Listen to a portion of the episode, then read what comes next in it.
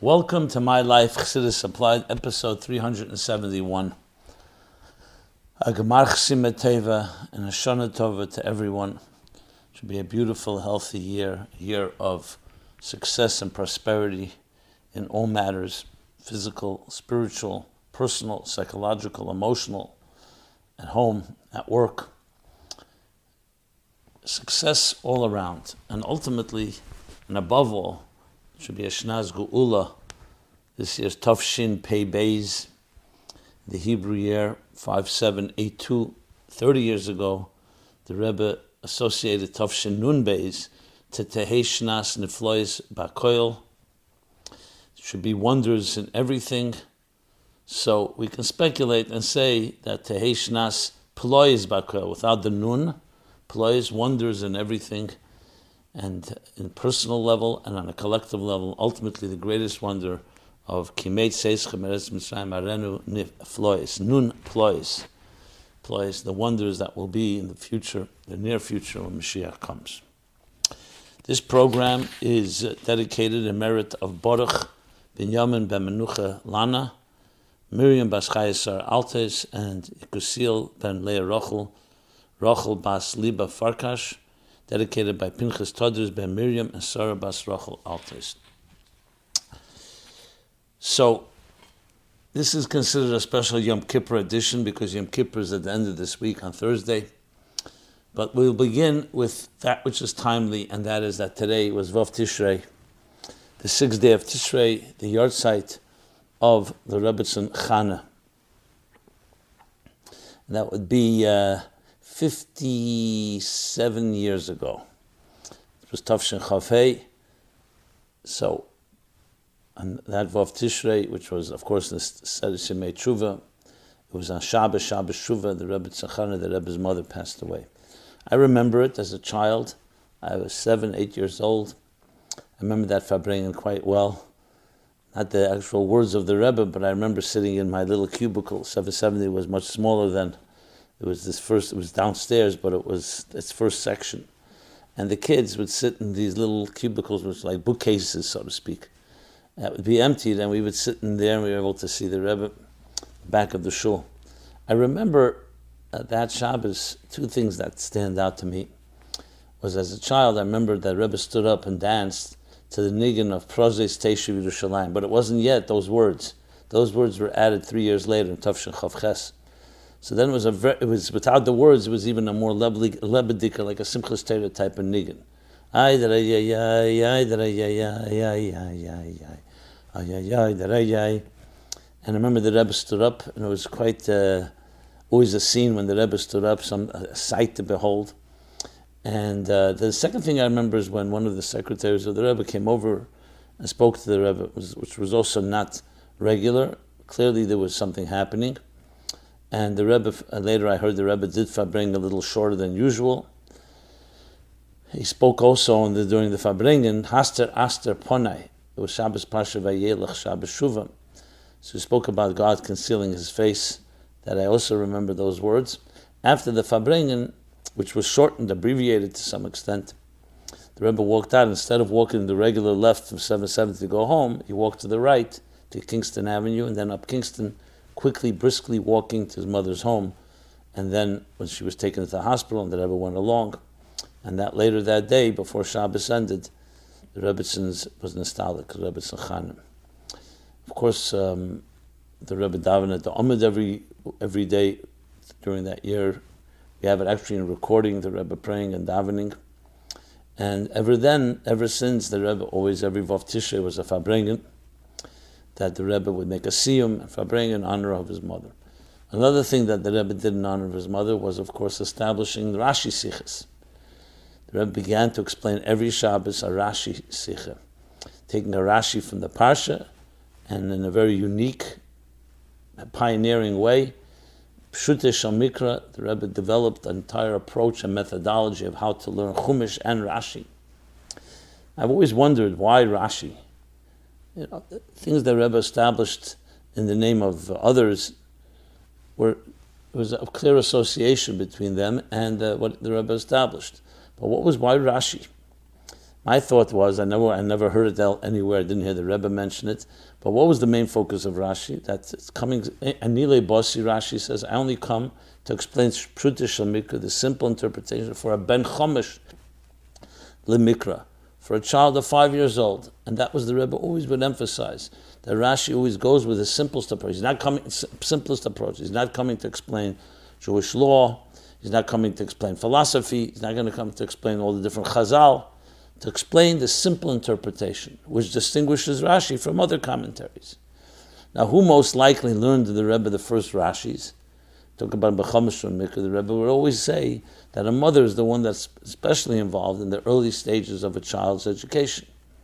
So perhaps the Rebbe was honoring the mother that taught the B'chamishan Mikra, which is the Rebbe, the beginnings of Rashi, and that's how he honored it. It's one of the most powerful lessons when you think about it. You know, it's one thing we remember a parent, someone who sacrificed their lives and shaped and helped define us. But it's another when you when you eternalize and uh, forever that connection. And after Tafshin Chafei, every Shabbos literally that the Rebbe verbringt, without saying that he's honoring his mother, by learning the Rashi, by teaching it, by delving into it, and the Rebbe prepared, you could see for hours, with all the different commentaries, and then coming with his own novel explanation of a Rashi, all honoring that mother, the mother that shaped the Rebbe. So that's the first lesson. A second lesson, of course, is in Kibbud Aim, the respect. So actually, someone wrote the following: We could learn a lot about respecting our, care, our parents from how the Rebbe treated his mother. Even though he was the Rebbe and very busy with his responsibilities for world Jewry, the Rebbe made time every day to honor his mother and spend time visiting her. Correct. Every day the Rebbe would walk to his mother's house on President and New York, probably earlier when she lived elsewhere. But that I also remember as a child. The Rebbe would walk up Kingston Avenue, late afternoon, 5 o'clock, 6 o'clock, that, approximately that time. He found out what her favorite kind of tea was. I'm continuing reading. In other words, what kind of tea she, Rebbetzin Chana's tea was, what her favorite was, and he would buy it and make it for her. We can read in some of the diaries Rabbi Tzachana wrote that at times her life was difficult, especially when she and her husband were exiled to Almata and had to live in a one room apartment with many problems and issues. She was a great woman and endured it all. May she and her husband be honored by Hashem. So that is lesson number two in the respect, in the respect of, uh, parents. One of the, even though it's a mitzvah from the Ten Commandments, we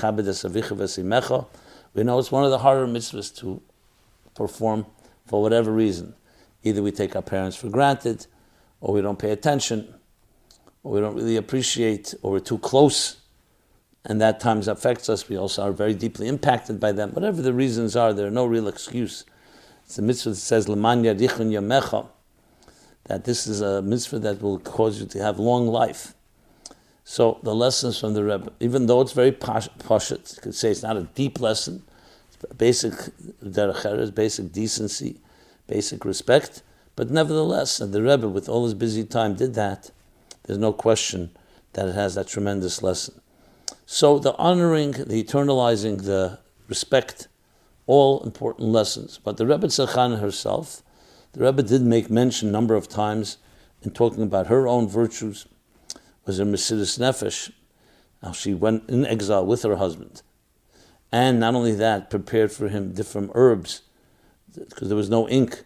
She knew that was his chayis, his life and sustenance, so she prepared ink. That's why we see today the inks in different colors because they came from different herbs that he would use to write commentary on Zoyar, on Tanya, and other the other writings that he did. That many of them were preserved, which she also was in her schus because she made sure to preserve it and get it and smuggle it out of Russia ultimately. And ultimately, the Rebbe published it in the 60s, and this began another custom of the Rebbe's that every Shabbos, Farbrengen, he would explain the, his father's commentary on Zoyar. So he has both his father and mother, both every Shabbos. That was the way the Rebbe honored them, among many other things, obviously. So we have stories, as she writes in her diaries, the Rebbetzin Chana, above all, bringing up a child like that would become the Rebbe. Asher Yaladate is the expression of the Mishnah. Beloved is the one that gave birth to you. They gave birth to the Rebbe. So what the Rebbe is on Bedas Tachten, on a very practical and natural level, is shaped by parents, especially his mother, as the Rebbe so often attributed. So what we learn from this, especially being that it's Naser Simei the days between Rosh Hashanah and Yom Kippur, we learn that this is an opportunity, firstly, on a very practical level, to honor our parents. In this case, our mother especially. Uh, this is uh, all year round, but especially now when we are introspective and we do soul searching and accounting, it's the first thing to look at. And honoring parents, the Zohar says, for those that parents have passed on, that the mitzvah of kibbud continues, kibbud aim continues even after they pass on, which is why we say Yizkor, and Yom Kippur, and other holidays, and why we in general do different things in the merit of our parents, because the honor continues. So, for whatever situation you're in, that's on a very basic level. But honoring parents is even deeper than just honoring parents. Why is it a mitzvah? I mean, just, it seems to be common sense. And not only that, it's a mitzvah that when you look at the Ten Commandments, the Aser Sadibris is the fifth mitzvah, so called on the right tablet. There were two tablets, Shnei Luchas Abris, two tablets, stone tablets, and um, and, and Kibbud the aim is in the right tablet, meaning the first tablet. When it says in Svarim that the two tablets break down by Ben Adam Lamokim, Ben Adam Lechavere. Ben Adam Lamokim are like things like Anoich Hashem Alekecha, Layilacha, Shabbos, and so on. And, but Kibbud Aveim seems to be Ben Adam Lechaver, between person and person, not between person and God. That's the second tablet, five. Not to steal, not to uh, kill. That's between human beings. Honoring parents seems to be something between human beings. And yet it's on that tablet. And one of the reasons for it is because it is really Ben Adam Lamokim. It's not just a mitzvah of decency between parent and child, but it's between a child and God, between child and parent, but between a child and God. Chassidus asked the question that we know that it's prohibited shituf to say that God is a partner in creation is a prohibition comparable to idolatry. That's why we don't have any partners. Not just to say that that God is that God is not part of the creation, but even a partnership. Now we say shleisha shutfim ba'adam. There are three partners in the birth of a child father, mother, and God. Seems like a shituf. Answer Chassidus, no, that's not the case because it's clearly that God is the one that gives life, and without that there would be no child. So the truth is, when we're honoring parents, we're actually honoring God who's working through the parents. So it's ben adam lamokim. It's through the parents, and because we, the, we children don't belong to parents, children belong to God. But God gave made parents guardians and caretakers, gave them a gift to watch over. Which is why, when it comes to a question, if, if your parents told you to do something that defies God, God forbid, you're not supposed to listen to them. Because kibbud aveim is a subset of honoring God. And in that sense, you also understand why it says why it gives you long life. Because by honoring your parents, which is honoring God who gives you life, it's Siba Mesubov, it's a cause and effect. So, what's the effect of um, honoring that which gives you life is long life. So belongs therefore ben adam lamokim. So in truth, when we are honoring parents of Tishrei connected, we're actually honoring God that works through these parents, which also explains Akedis Yitzchak, which we learned, which we read in the Torah on Rosh Hashanah. Why would God even suggest such a thing? Because the child of Yitzchak didn't belong to Avram; it belongs to Hashem. Yes, it's, it's God's, it's Avram's biological child, but Hashem wanted to show him that your child is far greater than just your biological child. It's actually my child, and I'm working through you. So therefore, the love and you can imagine the connection between Avram and Yitzchak became far more divine and eternal due to the Akedah. Because Avram was ready to forego his biological connection and allow the divine connection to manifest. But that's an aside. So Naser Shemei Tshuva, which is what? Day, when days when, uh, when, it, when it says, Dirshu Hashem bi karu bi karuv. Beseech God, call out to God when He's found. Karu, reach out, Dirshu would be beseeching God. Dirshu, call out, uh, karu, call out to Him bi karuv when He's close to you. So of course the question is, God is always close to us. He's always to be found. He's always being motzin, always karuv. But we don't necessarily sense it. Which means, from God's perspective, of course, there's no change. But different cycles of the year, now in the 10 days of Tshuva, it's compared to Kiruv HaMoyer El Anitzutz, which means the source of light comes closer to the spark. So, in a sense, the orbit of the soul, which is like a spark, Ner Hashem Nishma the soul of a human being is the flame of God. That flame, that, that spark, which is the source in the flame of God, gets closer to the flame. And what happens when a spark gets closer to a flame? They're drawn to each other, they melt into each other. So during this time in Aser Simei Tshuva, we have more power, strength from our perspective to connect. So one of the big ways to connect is respecting the life that God gives each one of us through our parents. And that means that it's not just about your life, it's not just your life, but it's also a divine life, that you were given a mission, sent to this world. Your contract is renewed every day, and especially Rosh Hashanah Yom Kippur time, an annual renewal with new energy and new possibilities and new opportunities to honor and ask yourself, what is my mission in this world? And the Rebbe is always a living example of that, that he not just was a mission, helped so many people, thousands, hundreds of thousands of people, maybe more, millions of people, to discover their mission, which is essentially what we're supposed to be doing Rosh Hashanah Yom Kippur, reconnecting, renewing, adding more to the mission for which we were sent to this world, which is to illuminate it with a light of Torah and mitzvahs ner, mitzvah Torah er, illuminate the soul of every human being we meet, the ner Hashem nishmasadam, the soul which is like a flame. And what a flame does is it illuminates and it warms its environment. And each of us have to find our unique way of doing this through our skills and our talents and our opportunities and the people we know. So, in addition to our own introspection, it's also an introspection of are you fulfilling the mission for which you were sent to this world?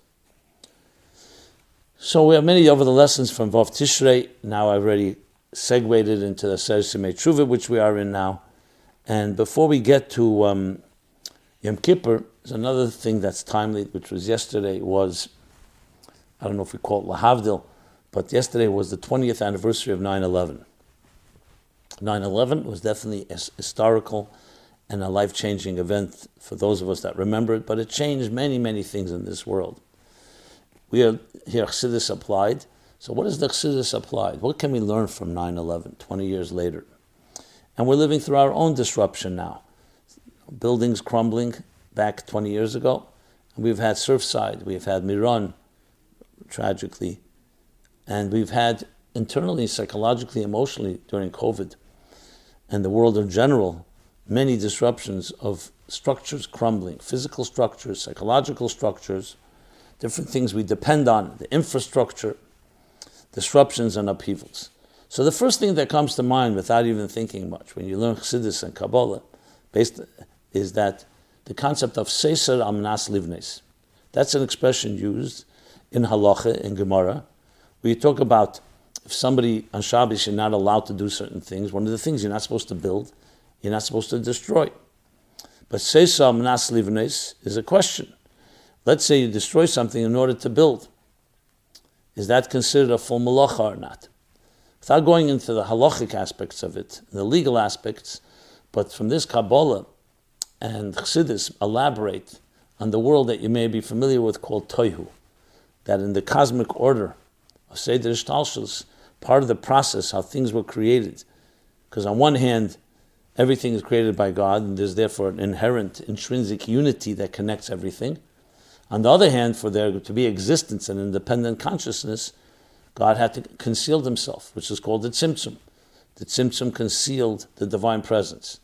Part of the concealment also leads to a world called Toyu, in the language of Kabbalah and Chassidus, a world that's imbalanced incongruous, uh, incongruous. So a world that is misaligned, where the energies and containers cannot function, coexist with each other, and ultimately creating what is called a shviras hakelim, the shattering of the containers. It's not physical shattering, it's conceptual, but we can relate to it in context on a personal psychological level when you have something that overwhelms you, where in a sense you burst out either due shock, anger, or other forms of overwhelming situations that you're not in a balanced and harmonious state. So when things are balanced and harmony, essentially your energies are residing in their containers in a peaceful way. That's called tikkun. Tikkun is the repair of toyu. So toyu is the seiser, the structure built being destroyed, but not as an end in itself, in order to be repaired in tikkun. So in life, when things are not aligned, either due to fear or trauma or abuse, or just in general a world that has ex- experienced existential dissonance, existential loneliness. That dissonance, and every form of dissonance, is a form of toyu in our life, seiser. Something crumbles, something is not working properly. But we should never see that as an end in itself. That leads toward rebuilding something greater. So that's the first thing that comes to mind when you hear about 9 11. So it's true, New York rebuilt, the United States rebuilt. There hasn't been another terrorist attack on that scale, at least in this country, the mainland USA. And many things have been improved. But look, we still have plenty of things crumbling, especially on a deeper level when you look at the political infrastructure, the polarization, the different uh, corruption that we're finding, where who can you trust? The media can't be trusted. I mean, you see many structures crumbling.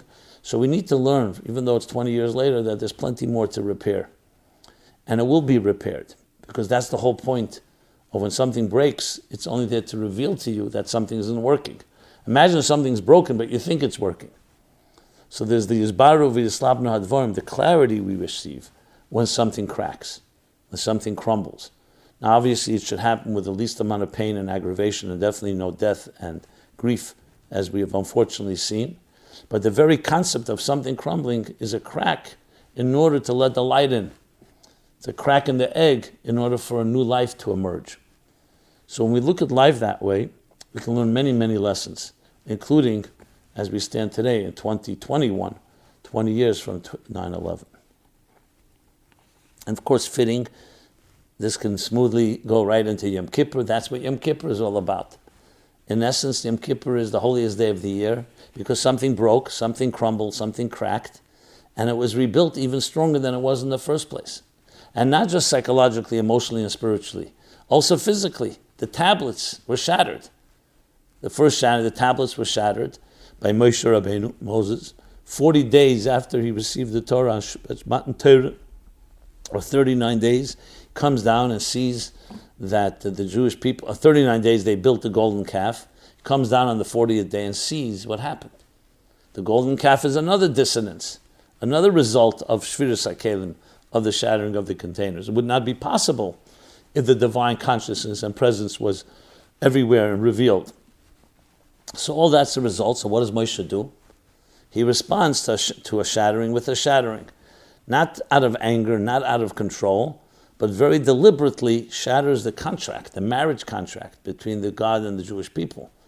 The ksuba, as Rashi says, which were the which were the tablets that he was delivering to them, and then he could say to Hashem, "Look, that they should not have false gods."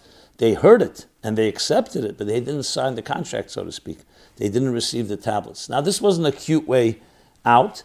Obviously, the people who did it were accountable and needed to be punished and so on for that grave sin, deliberate sin. But Moshe knew that he did not want it to end there, the relationship. As much as a betrayal as it was, so Moshe marches back up on the mountain after shattering the tablets and beseeches God and begs of God for forgiveness. He spends another 40 days after those first 40 days. Comes down Rosh not successful. It was called the days of wrath, days of where he did not receive what he had asked for, the forgiveness. So he goes back again, does not give up. And now Rosh Chodesh there are two opinions. The first day Rosh Chodesh, the second day, goes back up on the mountain, stays another 40 days, including the days we are right now in. The whole month of Elul, Rosh Hashanah, Aser Shemei and when does the 40th day end? The third period of 40 days. Yom Kippur. Yom Kippur comes down on the mountain successful, which is why after Kol Nidre we will say three times that God says, Salachti kidvarecha. I have forgiven as you have spoken. I have forgiven them as you have spoken. That is the secret to Yom Kippur, the birth of hope, the birth of forgiveness. A man stood up to God and would not take no for an answer.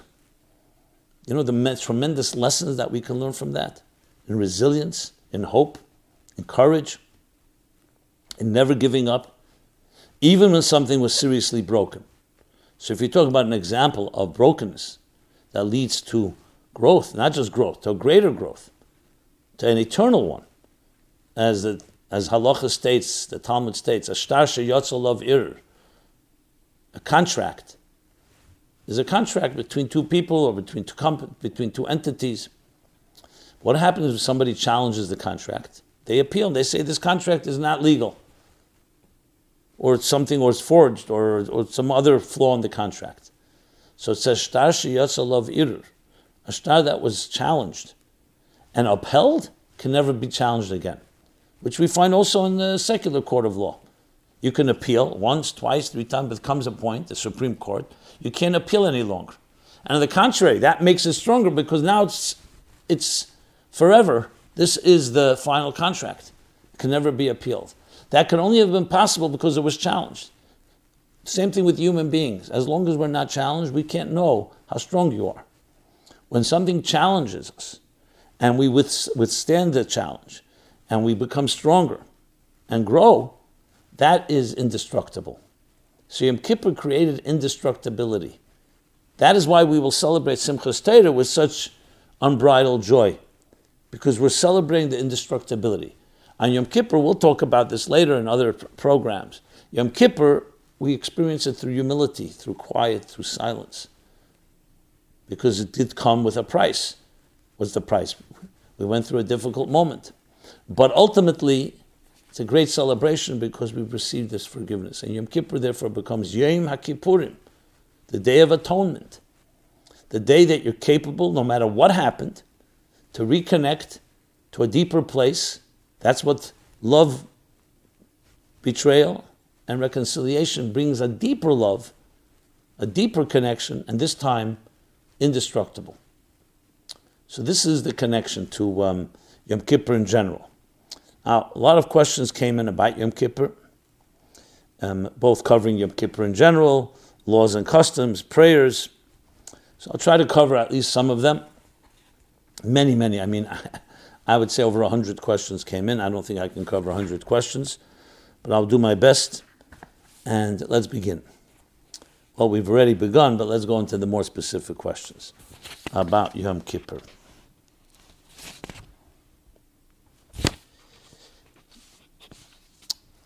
In most countries in the world, when someone is accused of wrongdoing and has to appear in court, they are given a lawyer to help defend them. On the high holidays, and especially Yom Kippur, who serves as our lawyer to help us at the heavenly court? So first of all, we have Moshe Rabbeinu. The Moshe Rabbeinu that served as our lawyer, the best possible lawyer, look what he accomplished. Now, this didn't happen only once, it happened once physically. But technically speaking, it happens, spiritually speaking, I should say, it happens every year. So we have Moshe Rabbeinu and have, we have in addition to Moshe, as we invoke during the prayers, especially Yom Kippur, we invoke all the greats, our patriarchs, different prophets, who all prayed and continue to pray for us.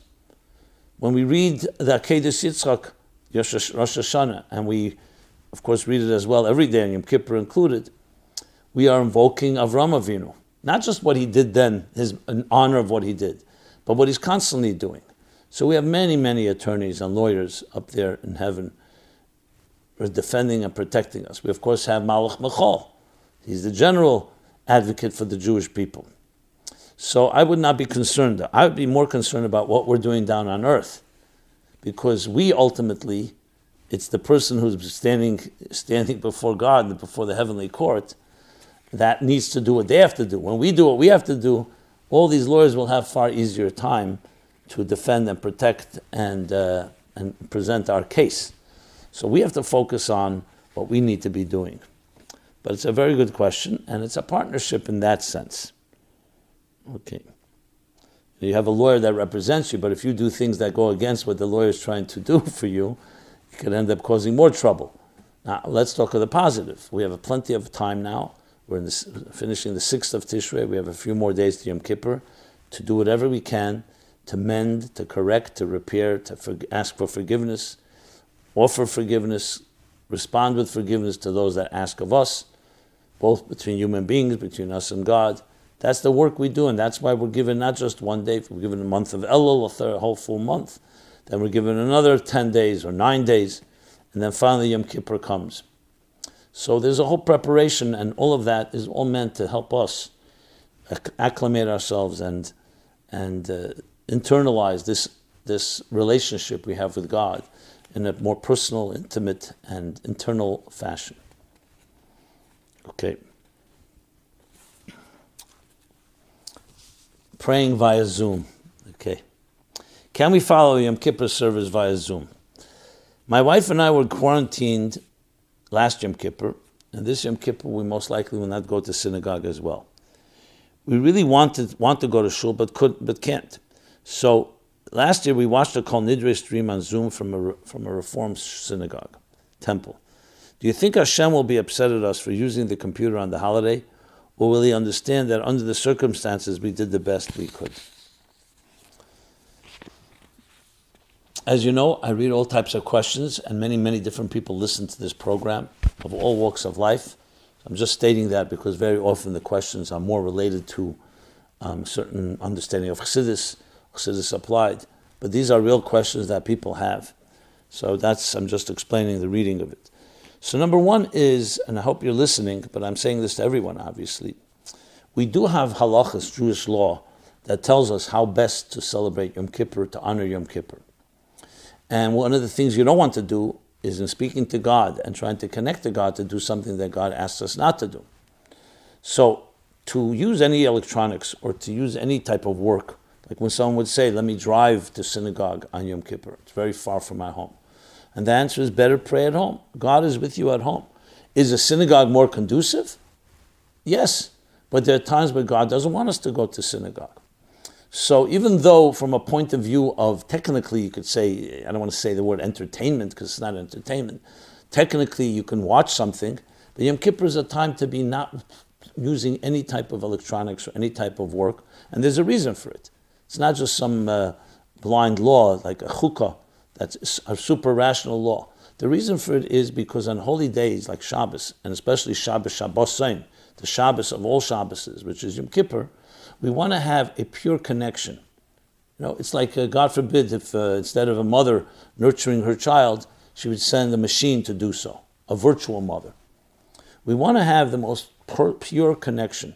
Any type of work is considered an external use of something. There's a time for it. Six days of the week, God says, work and use the world and use the work that you do to connect with me. But then there's that day where you are intimate with God, especially Yom Kippur. There's nothing else. You don't want to have any machines. You don't want to have any technical things. You don't want to be creating anything. Even the spark that turns on a, a, uh, a an electronic uh, uh, device, whether it's a television or it's a mobile phone. Now, someone can ask the question what happens if it's on already before Yom Kippur? Is it in the spirit? I would say halachically, you probably can say that you didn't you didn't technically um, do any, do a work work on Yom Kippur, but is it in the spirit of Yom Kippur? I would strongly advise. This would be my suggestion that you and your wife and anyone else in this type of quarantine situation, before Yom Kippur, prepare. Take a book or two, find some prayers that speak to you in English. I have my book, 60 Days.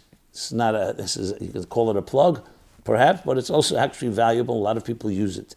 We actually deciphers the prayers, deciphers the meaning of Yom Kippur, and spend time together. It's actually a beautiful thing to do. If you can go to synagogue, that's one thing. If you can't, so spend time together, pray together, discuss it together, and you could have a, a most beautiful Yom Kippur, perhaps even unprecedented, because you really personalize it that way. When you go to synagogue, sometimes you have to catch up with everyone else. Even though in synagogue too, I always recommend follow your own speaking to God. You don't have to follow everybody else. You know, focus on certain prayers. You can follow, but also have your own internal personal prayers. But especially when you're home, there's so many opportunities. That's what I would advise. And we don't always need stimulation from outside. Sometimes God wants us to find the stimulation from within. We'll talk about it some more bit later regarding intimacy on Yom Kippur but it's like, why, if Shabbos is connected, for instance, with music, Zimra, Shira, Zimra, why don't we play instruments? Instruments would make things a lot livelier. Because there's a time of music that we generate through external things, and there's a music that we generate from our soul. Our soul also has song and music. And that's why on Shabbos, create your own song. Sing, dance in a personal way without any external stimulation of instruments. And a similar idea with Yom Kippur. Okay. In general, I don't like to use the words God is upset or not upset. God understands quite clearly people's intentions. I am just trying to clarify. Could be not familiar with everything I've said. So I don't want to use the word whether God is upset. I wouldn't do it because God, because I would not, I, w- I would not use Zoom not because God gets upset, but because there's a reason for it. Not about a personal anger or anything. God is giving us a gift, Yom Kippur, and I would embrace it as such. Okay. Next question: Golden calf. What is the, what's the connection between Yom Kippur and the golden calf? Yom Kippur represents forgiveness, but God never forgave those who made the golden calf. They all died in the desert and were not allowed to enter Israel. So the general explanation I gave, because it wasn't just the people who actually built the golden calf. Yes, 3,000 people were killed, and it's true overall, all the Jews except Yeshua and Kalev went into Israel, but that wasn't just because of the golden calf. It was primarily because of the sin of the scouts. They refused to want to go to Israel, so God gave them what they asked for. But that's another discussion. And actually, Salachti Kidvarecha, there's a discussion in commentaries, is that referred to Yom Kippur or is it referred to the Meraglim? So clearly there's a connection between the two. But overall, it, it, it, the, the, idea of the golden calf was a collective sin. And everybody, in many ways, was, was responsible. The women actually did not contribute their jewelry. So in a way, they're more absolved. But Nevertheless, it was a collective sin. So there were those that were directly punished. And remember, in Judaism, punishment is not tit for tat. It's not because you did this, okay, you're punished. It's cause and effect. Once you sever your connection, some people cannot continue to live in this world because they made that severing. Now you'll say, when didn't I say that Yom Kippur gives us hope and courage and forgiveness? So, first of all, they also are forgiven, but sometimes you have to be forgiven through a particular way of cleansing the person. That's number one. Number two, the general people were forgiven. And overall, God said to Moshe Rabbeinu, I don't want a connection with these people altogether. That was definitely forgiven because the relationship remains. And maybe above all, all the generations since then, we have Yom Kippur. That opportunity to be forgiven and to reconnect. So it's true at the time there were those that needed certain certain um, being reprimanded or punished. Again, I don't like the word punish, but cause and effect. It's like you put your hand in fire, so the fire, the hand gets burnt. So they put their hand in fire, and something. There were repercussions. There were implica- there were um, implications and repercussions from that. But still, Yom Kippur remains Yom Kippur, Yachos Bashana, Yom Kippurim, despite all that. So therefore, there's forgiveness sometimes through punishment, forgiveness without punishment, and forgiveness in the general sense of what Yom Kippur represents. Next question. Why was holy was why was only the Kohen Gadol allowed to enter the Kodesh Kodashim and only on Yom Kippur? Why are we regular people not allowed to know what goes on in there? When the Mashiach comes, will it be run the same way in the Kodesh Kodashim, or will the Kohen Gadol at least take some video inside there and post it to social media so we can all see. Okay, little um, a little uh, humor, tongue in cheek, but let's answer the question. First of all, going into the Kodesh Kodashim or not going is not due to any uh, negative reasons. It's only because of its power. So it's not about knowing what's going on in there. We do know what went on in there, and we actually recite it in the Avodah in the prayer on Yom Kippur Day, Musaf, a long discussion in detail, in detail of details, based on the Gemara, based on Midrashim, exactly what went on, what the Kohen Gadol did, and how he served, and we know the measurements of the Holy of Holies, and the ark that was in there, and what was inside the ark. There's probably, I don't say more, but there's it's probably more documented than many other things we know about. So to say we don't know what's going on, we know very well what's going on in there. What the real reason is because the Kodesh Kodashim, as its name states, the Holy of Holies. What does that mean? Let's define Holy of Holies. Holy of Holies means it's a place where there are no veils, there are no shrouds, there are no tzimtzumim, concealments. The divine presence is shining without any filters, unfiltered. Can a person be able to go in there and survive that? It's like looking at the sun without shades. That's just an example. Here it's infinitely more than just the sun. So it wasn't a matter of you're not allowed to go in there or we cover it up because it's off limits. On the contrary, because the world is not refined enough and we are not, we can't enter a place like that. Think of it like a piece of dust on your finger is meaningless. It is insignificant. A piece of dust on your eyeball is quite irritating. Kodesh Kodashim is like the eyeball, even more than the eyeball. So it's extremely sensitive. And you need to be able to enter there in a pure form. So just like when you sterilize during surgery, because the inner organs are opened up, which makes them much more vulnerable to infection and bacteria and so on, the Holy of Holies is the most raw, naked place in a beautiful way. Like, like, like intimacy. So no one belongs in there. It's a private place between God and when He chooses to connect. And when does He choose to connect? In time of Moshe Rabbeinu, Hashem spoke to Moshe between the two rods of the ark. And once a year, Achaz Bashana, short period of time, the Kohen Gadol, after seven days of preparation and cleansing and tshuva and staying away from everything material, is ready to enter this Holy of Holies. And if he had a blemish, he would not be able to survive. So the Holy of Holies represents one place on earth where heaven meets earth in the purest form. So Yom Kippur is like the Holy of Holies in, in time. The space is the Holy of Holies in space, in the Beis HaMikdash. And the Kohen Gadol is the Holy of Holies within the human race, within the Jewish people. So the Yechida, Chassidus says, the Yechida Shebenefesh, the Yechida of the collective Yechida, the deepest part of the soul, enters Yechida B'mokim, the, the, the deepest part in space, on Yechida B'zman, the deepest part in time. Now, this was during the Beis Hamikdash. Today, the Rebbe explains, Kalkolosan zeo takanosan, zui takanosan. Like we said before, sometimes something breaks in order to give us greater opportunity. Today, each of us is like a Kohen Gadol on Yom Kippur, which is why we say the entire service, we repeat, we review and revisit and recreate the events. And then we say, just as the Kohen Gadol prayed for the people in that Holy of Holies, so too should our prayers have that same power. So we all have a Yechida Shebenefesh on a microcosmic level.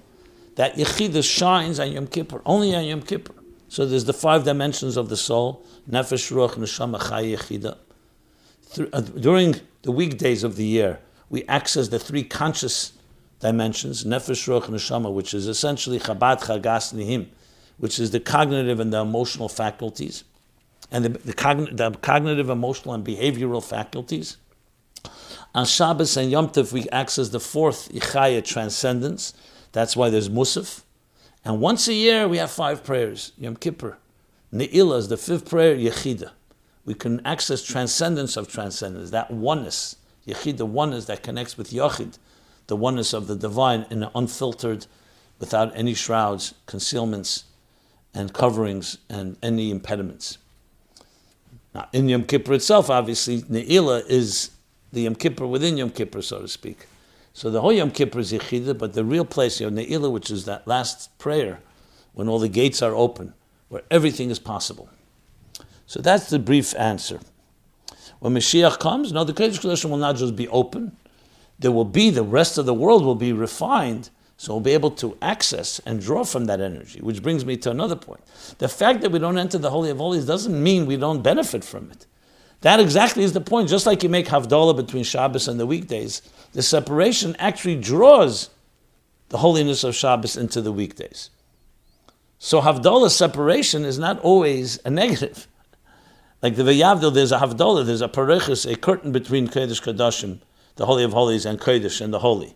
That curtain by recognizing and respecting the Holy of Holies, that alone allows us to draw from it. So, yeah. who cleaned the Holy of Holies? Was there a cleaning lady that got to enter the Kodesh Kodashim at certain intervals during the year to clean and mop up? Did this cleaner ever publicly divulge what was inside there? So again, what was inside there we know. We don't need anyone to tell us. As an aside, since you're asking the question, yes, there's the end of Eruvin talks about the cleaning and repairs in the Beis Hamikdash, also in the areas where you are not allowed to enter. So there's a whole method. The Rambam cites in Halacha, in, in Hilchos Beis HaBechirah, the end of chapter 7. It says that there was something above the Kodesh Kodashim that was correspondent to it, and they were let down inside with a box. If they couldn't do it that way, the people who repaired or had to assess the repairs or cleaning they were, then they were allowed to go uh, through, uh, through the door, through the entry passageway. It talks about who's allowed to do it, who cleans, and who repairs. So you can look it up in those places. It's from Eruvin, again, the end of Eruvin. I believe it's um, uh, Kufay Aleph 105a, and Rambam Hilchos Beis HaBechirah, the end of chapter 7. Okay.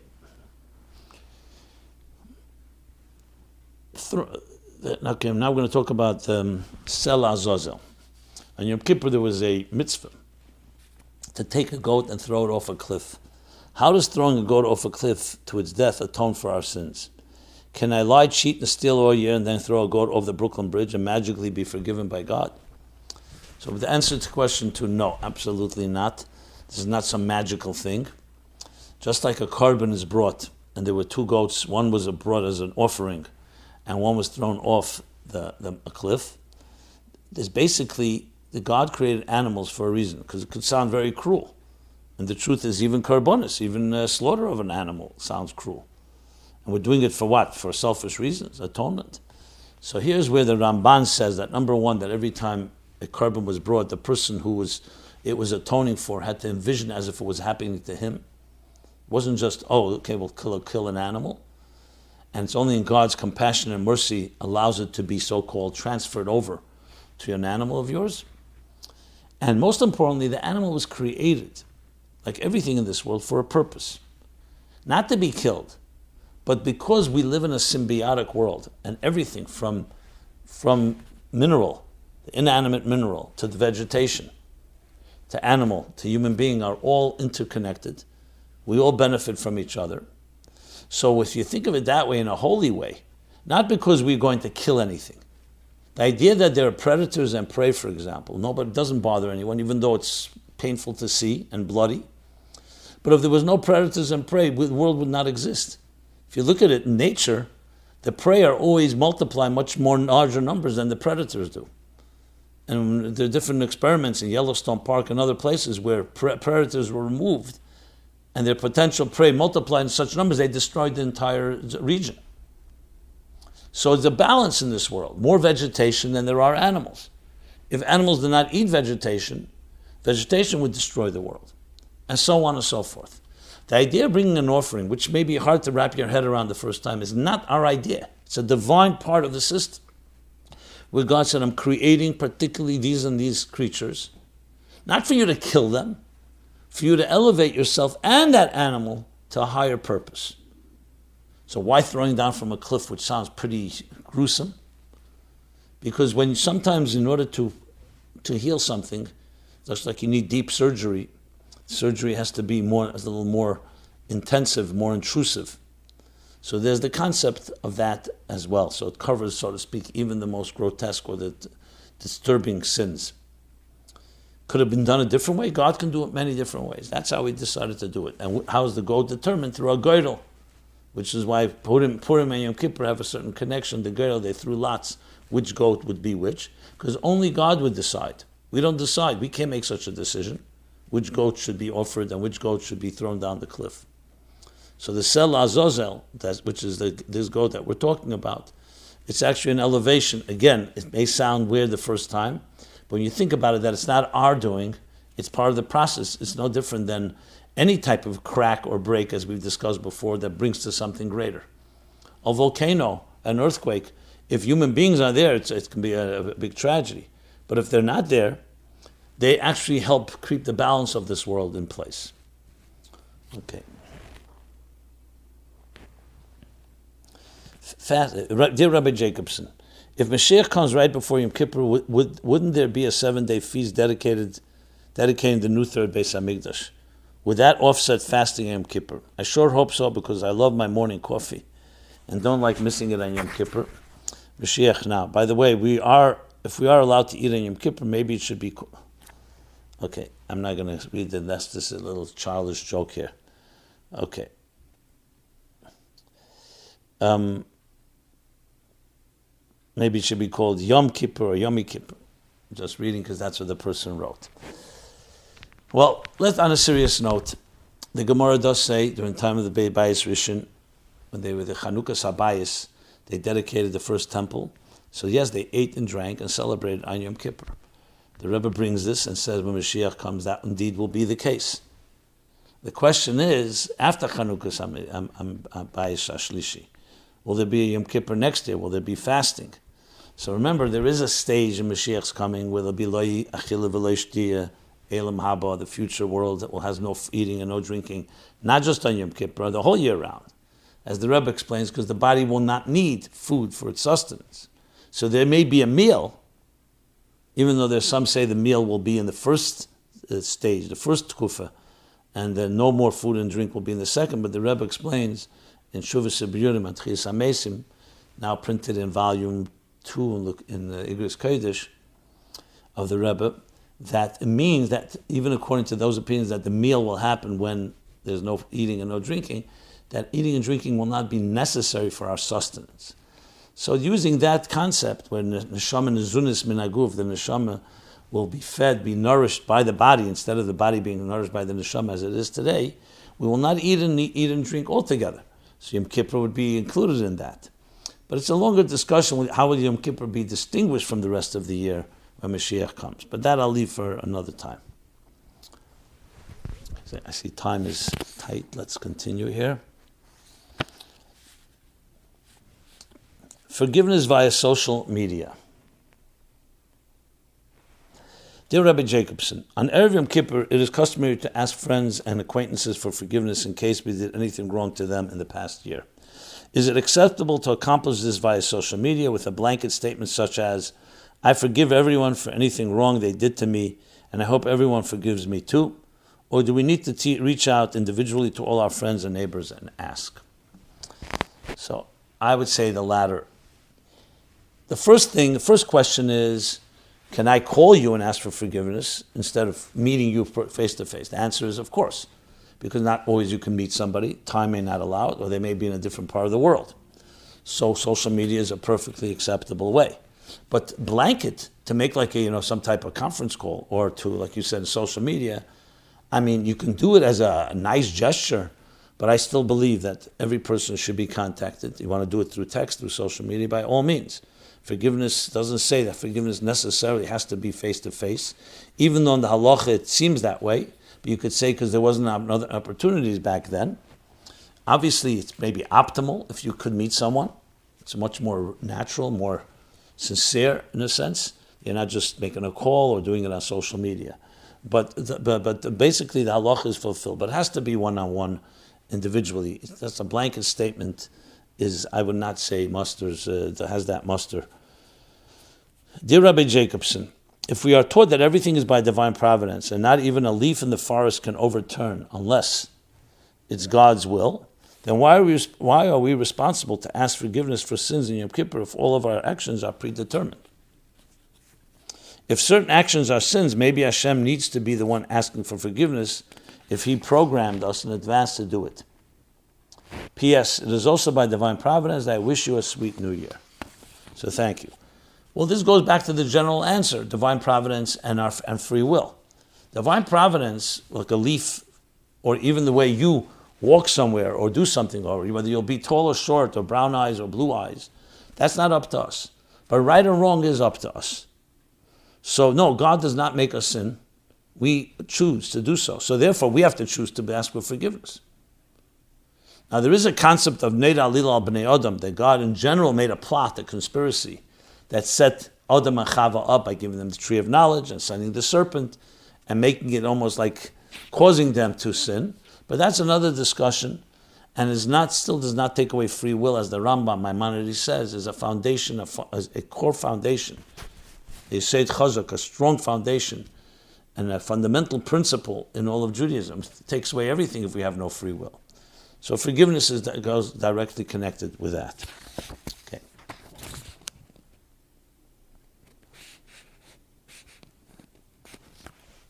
Okay. Kaparas. What are the origins of the Kaparas ritual? So, firstly, it should be mentioned that in Shulchan Aruch, the Beis Yosef actually dismisses it. However, the Ramah and the minhag by most Eden is to do kaparas with a chicken. Some do it with money, some do it other ways.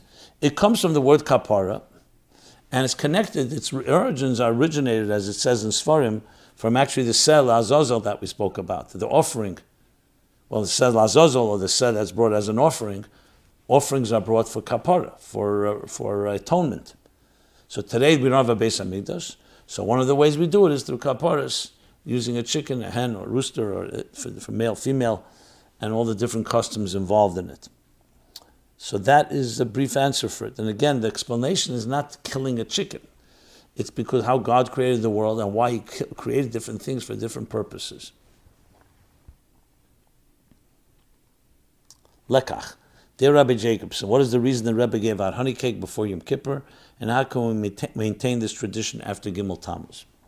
So first of all, lekach is not originated by the Rebbe. It's a custom that goes back years. This I did not look up what the source is, but basically lekach is coming from lekach teiv. It's a pasuk that we give lekach, which is honey cake, which is sweet, like the honey that we dip the apple in honey Rosh Hashanah, and its purpose is to have a sweet year. It's symbolic of sweetness. It manifests sweetness. The Rebbe did this custom for all the years. Later years, because of the large crowds, the Rebbe would give out a, a honey cake to each individual, but in later years, because of large crowds, the Rebbe gave it to, to either to, to, to, to, a group of people who would give it out, or he stopped the custom at least on an individual basis. How do we maintain? And of course, our Rebbe giving lekach has an additional element of the Rebbe's blessing for the new year.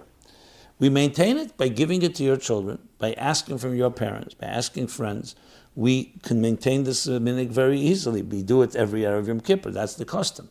As far as the Rebbe goes, there are things that today have to be more spiritual, and there are things that, like just like how do you uh, dance Simchas Torah with the Rebbe or hear Shofar. We have to do it api halacha, how we do it on earth, but the spiritual connection remains. I mean, I'm sure a Rebbe never forsakes his flock.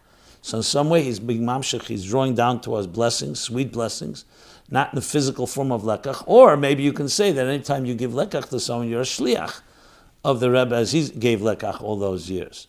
Like we say, malach machol, he throws candies to the children when they go, I'm finished, when you lead them into the first time to go to school. So parents are their shliach. They throw the candies, but it's malach machol. That is really the source of it, as the Rebbe explains in the, in the Sicha.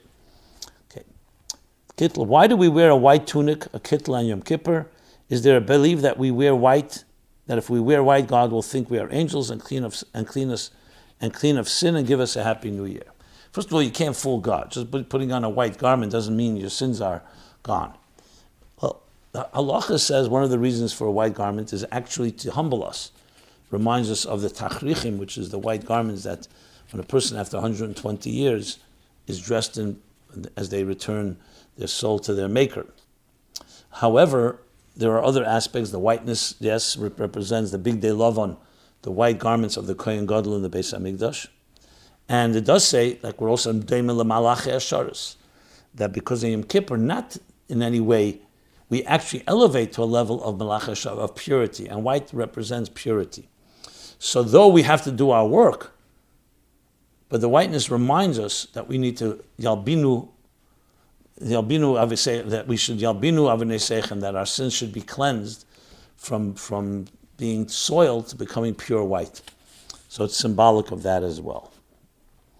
Why do we fast over 25 hours of Yom Kippur when a day is only 24 hours? So halachically, it's 24 hours. Usually it's going to come out more than that because simply when you count from the time of before candlelighting till the time after the Shkia is already 25 hours. Um, but uh, but there's also the element that some have the custom to fast 26 hours. Gematria Havai Yudke Vovke. Fasting is a process of cleansing, of spiritual cleansing. So there are different levels of one can do it. Obviously, if a person cannot, So the, the, the Yom Kippur is from the technically from candle lighting till, or a little before candle lighting till after the Shkia, till after where the fast ends. But if a person can, it has some additional power to cleanse another hour or the mount that Yud Ke Vovke, which invokes God's uh, tetragrammaton, the holy name of the four letters. That's briefly. Why are marital relations forbidden on Yom Kippur? Pru U'revu is a mitzvah. Isn't it important to do many mitzvahs in Yom Kippur to make God happy so He can forgive?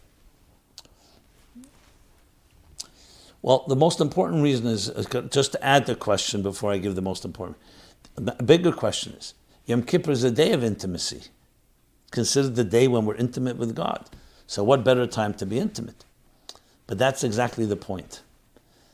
When Yom Kippur is the source of all intimacy, the intimacy between husband and wife, the sacred intimacy, is rooted in and evolves from our relationship with God. God created the human being, male and female, in the divine image. Let's not forget the divine image. So once a year, the male and female connect to that divine image. And by personal physical intimacy would distract us from that. So it's like it says, says in Zohar that the man fell every day, except Shabbos. There was no man, the bread from heaven. But on Shabbos, it was manufactured, it was produced. Because man comes from a very high level, like Shabbos.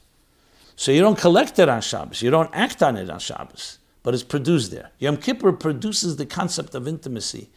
And there it's between you and God. It's like, like a newborn child connecting with God. Then from there we get the power of intimacy that husband and wife in, in the sacred way and according to Allah in the proper time, in the proper way, can draw from that. Like I mentioned before, that even though Shabbos is a day of music and song, but we don't play it with instruments. It comes internal.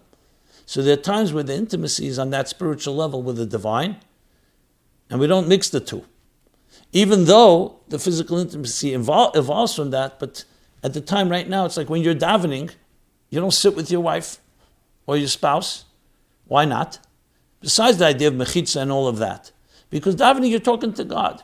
And it's not a compromise. That actually will enhance your relationship with your spouse. Okay, I was wondering whether I should read this question. You know what? I'll read it. It's a little. Dear Rabbi Jacobson, is using a caffeine suppository on Yom Kippur cheating? Isn't the purpose of fasting to have some discomfort? And if ingesting a, ingesting a suppository in, is not considered eating according to halacha, what would stop people from ingesting tray via pork suppositories? Yeah, I'm not a big fan of this uh, custom. It's besides the spirit of, of, of, Yom Kippur. If it's a medical emergency, is one thing. Um, besides the spirit, the whole thing. I mean, it doesn't sound like a right thing to do. So I don't know how much to comment on it. It's not about the discomfort. It's about in general keeping to the spirit of Yom Kippur. You fast, and that's that. You don't need to have all these different type of tricks. Halachically, is it allowed? You could ask your local rabbi for that. But that would be my response. And the same thing with ingesting tray via pork. It's not about just eating it, it's in having it in your system, which is also part of the question whether you can do it the other ways and someone can have IV. Again, emergency is an emergency, a dangerous uh, nefesh. But if it's not an emergency, I don't think hooking up to IV over Holy Yom Kippur and feeling completely filled is really Yom Kippur dik besides the halachic questions involved. Why is Al Chet said in the plural? Hello, Rabbi. I have a question about the Al Chet confession prayer Yom Kippur. Why is it written in plural as in, as if as in we have sinned instead of I have sinned? Are we confessing as a group instead of individuality? In some ways, it seems unfair. If we come to God as a group, can I be blamed of sins others did but I didn't do?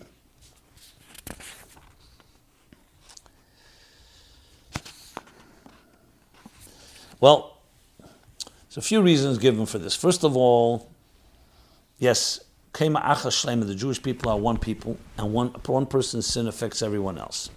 So there's a collective element. Not that we're guilty for someone else's sin, it affects us. So we're saying Al Chet, it's not just confession, it's also healing. That's number one. Number two, it is also in a way to not point at a finger at any individual. When you say it collectively, we, it takes away some of the individual negativity that may be associated with it. Even though A chet should not lead to guilt or shame. It should lead to repair. It's always about not being demoralized. You have to be accountable. So those that are accountable have to take it to heart. But still, there's an element of like tznius and modesty, you say a we. Um, a third point I would make, it says about the Arizal. His students ask, why did Arizal say Al Chet? He was a holy man, tzaddik, not capable of any of those sins. So the answer given is because he's a neshama klalis, a collective soul, he's saying it for all the people. And secondly, that means he also has it subtly within himself. The famous story with the Mittler Rebbe, that when you give someone advice, you have to have subtly something within yourself. Subtle, subtle. So there's a we element in that sense that just that adds to the whole discussion about the we. There may be more reasons, but that's briefly what I would say to this question. Jonah, hello, Rabbi. Why do we read the book of Jonah, Jonah on Yom Kippur? Is it because the white whale spitting out Jonah after trying to eat him is a reminder we are supposed to fast and not eat? that I never heard before. I don't know if that's the case. Well, the ostensible reason is when you read the end of Yonah, the whole thing is about tshuva. Yonah was sent on a mission to go get the city of Tarshish to do tshuva. He then escaped. He ran away from the mission. One of the reasons given is because he didn't want to embarrass the Jewish people who may not atone or not, may not repent. But at the end of the day, he does have to go fulfill the mission. And then the end of the story, you read the end of Yoni, you see what's added there, all about the forgiveness and and uh, Mi Keil Kamocha about uh, compassion and uh, connected to the 13 attributes of compassion. The deeper reasons given is that Yonah is the story of the neshama coming down to a body, where the ship is on the raging seas, is the soul within a body, and we are responsible for our behavior. As Jonas, as once the once the sea became stormy, so they were looking what what was the reason for it. They threw lots, and Jonas said it's because of me. So everybody's affected because of me. So it, it reminds us of our, our, responsibilities and the needs and the need to atone. And um, and finally, as far as the whale goes, Yes, there are some that say the, the, the whale spitting out, the swallowing Yonah and spitting him out also represent a form of a sin, then being saved, and then being spit out and beginning your mission again anew. Those are the brief reasons that are given, and there are more reasons. If you look at a sefer like Taamei HaMinhagim, this also could help understand lekach and kaparas. You could find many other reasons associated with these uh, customs or laws that we do on Yom Kippur. Finally, Napoleon's March. If Napoleon's March signifies that we have won the war even before the battle has begun, why do we sing it at the end of Yom Kippur instead of singing it before Kol Nidre? So Napoleon's March is a custom in Chabad that's sung before the blowing of the shofar, after we cry, cry out Shema Yisrael once and Baruch Shem three times and Hashem Olikim seven times, starts Kaddish, and then we sing Napoleon's March, which was a song of, a song of victory. So most most simple explanation is because at the end of a long Yom Kippur, praying, we've prevailed. So we sing a song of victory. Anyone seeing the Rebbe during Napoleon's March will never forget the sight, the dancing, the singing, that victory that came after a long Yom Kippur. End of Ne'ilah was one of those most awesome sights. It wasn't just a sight, it also pierced heavens. We can't even imagine everything that it may have accomplished. So this question is based on another statement that we say that there was a custom in certain armies. When you go out to war, you begin with a song of victory with confidence that you're for sure going to win. Similar to what it says in Tur, why Jews wear white on Rosh Hashanah, because they're sure that they're going to prevail in the court of the divine court, the, the heavenly court of law. So people wore white when they were absolved, they were acquitted. They wore black when they were guilty. But Jews go in initially, even before the court assembles, with white, with that confidence. So he's asking, why don't we sing it in the beginning of Kol So the most likely reason is that, like I said, because now coming a serious day of Yom Kippur, even when uh, they sang a song in the beginning of their battle, they still went to battle. They just had the confidence. And there's a song that comes after the battle, so to speak. That's the most obvious explanation. And as I said, even though we have the confidence Yom Kippur is a day, a serious day, that doesn't mean you sing like Simchas Torah. So everything has its place.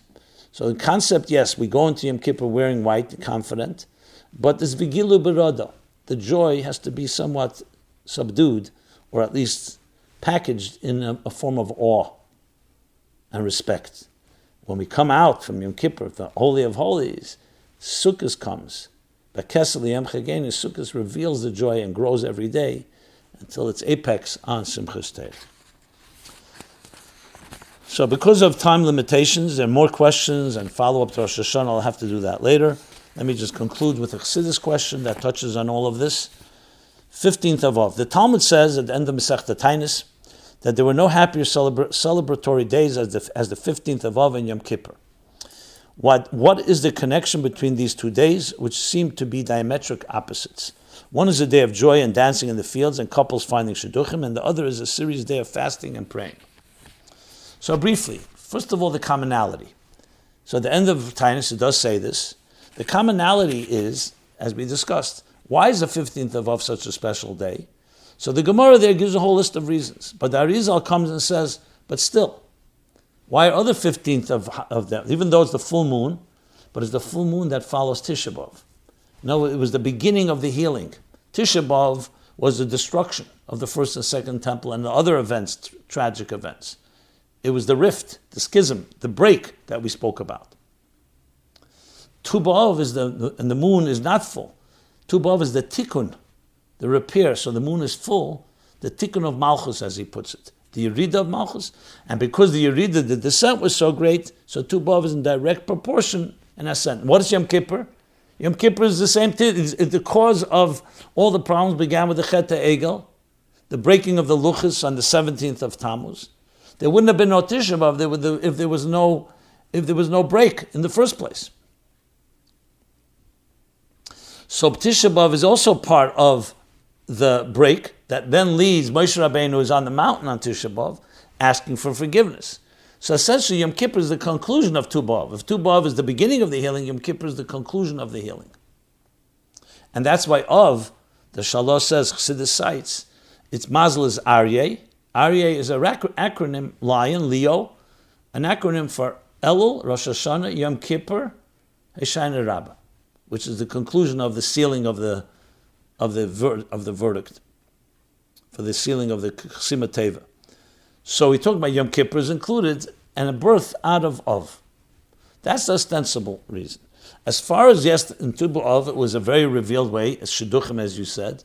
So there are actually commentaries that ask this question on the Mishnah and Taanis. What's the connection? Yom Kippur people didn't do that. They didn't go out into the fields. So maybe you can say, like I mentioned before, Yom Kippur is the birth of all Shidduchim, but in the spiritual root, the intimacy between us and God, which evolves into the connection between Zachar and Nekeva, Shidduchim down below. That may be the connection. So it's a yichud. It's a yichud of, of uh, Zohar Malchus, if you wish. Kudsha Brich Hu U'Shechintei, but on a spiritual level, like it happens in Yom Kippur, after Moshe succeeded, Salachti Kidvarecha, to reunite and rejoin. And the lessons of all this is quite apparent about our ability to connect, recognizing that our union and our connections are all ultimately rooted in the connection we have with Hashem Echad. So with this we conclude episode 371 of My Life, My Life Chassidus Applied. I want to wish everyone a Gmar Chasima Tova, good Giben Shdiyar, going into Yom Kippur. May Yom Kippur finally be the ultimate culmination of the marriage between heaven and earth between Hashem and the people. Yem Chasanos Zemat Torah. And this time the Nesuyin, which is with Amitis Vashlema, even before Yom Kippur. A good Geben Shjar and a. This program is brought to you by My Life, Chassidus Applied. Please help us continue our programs. Make even a small contribution at chassidusapplied.com slash donate.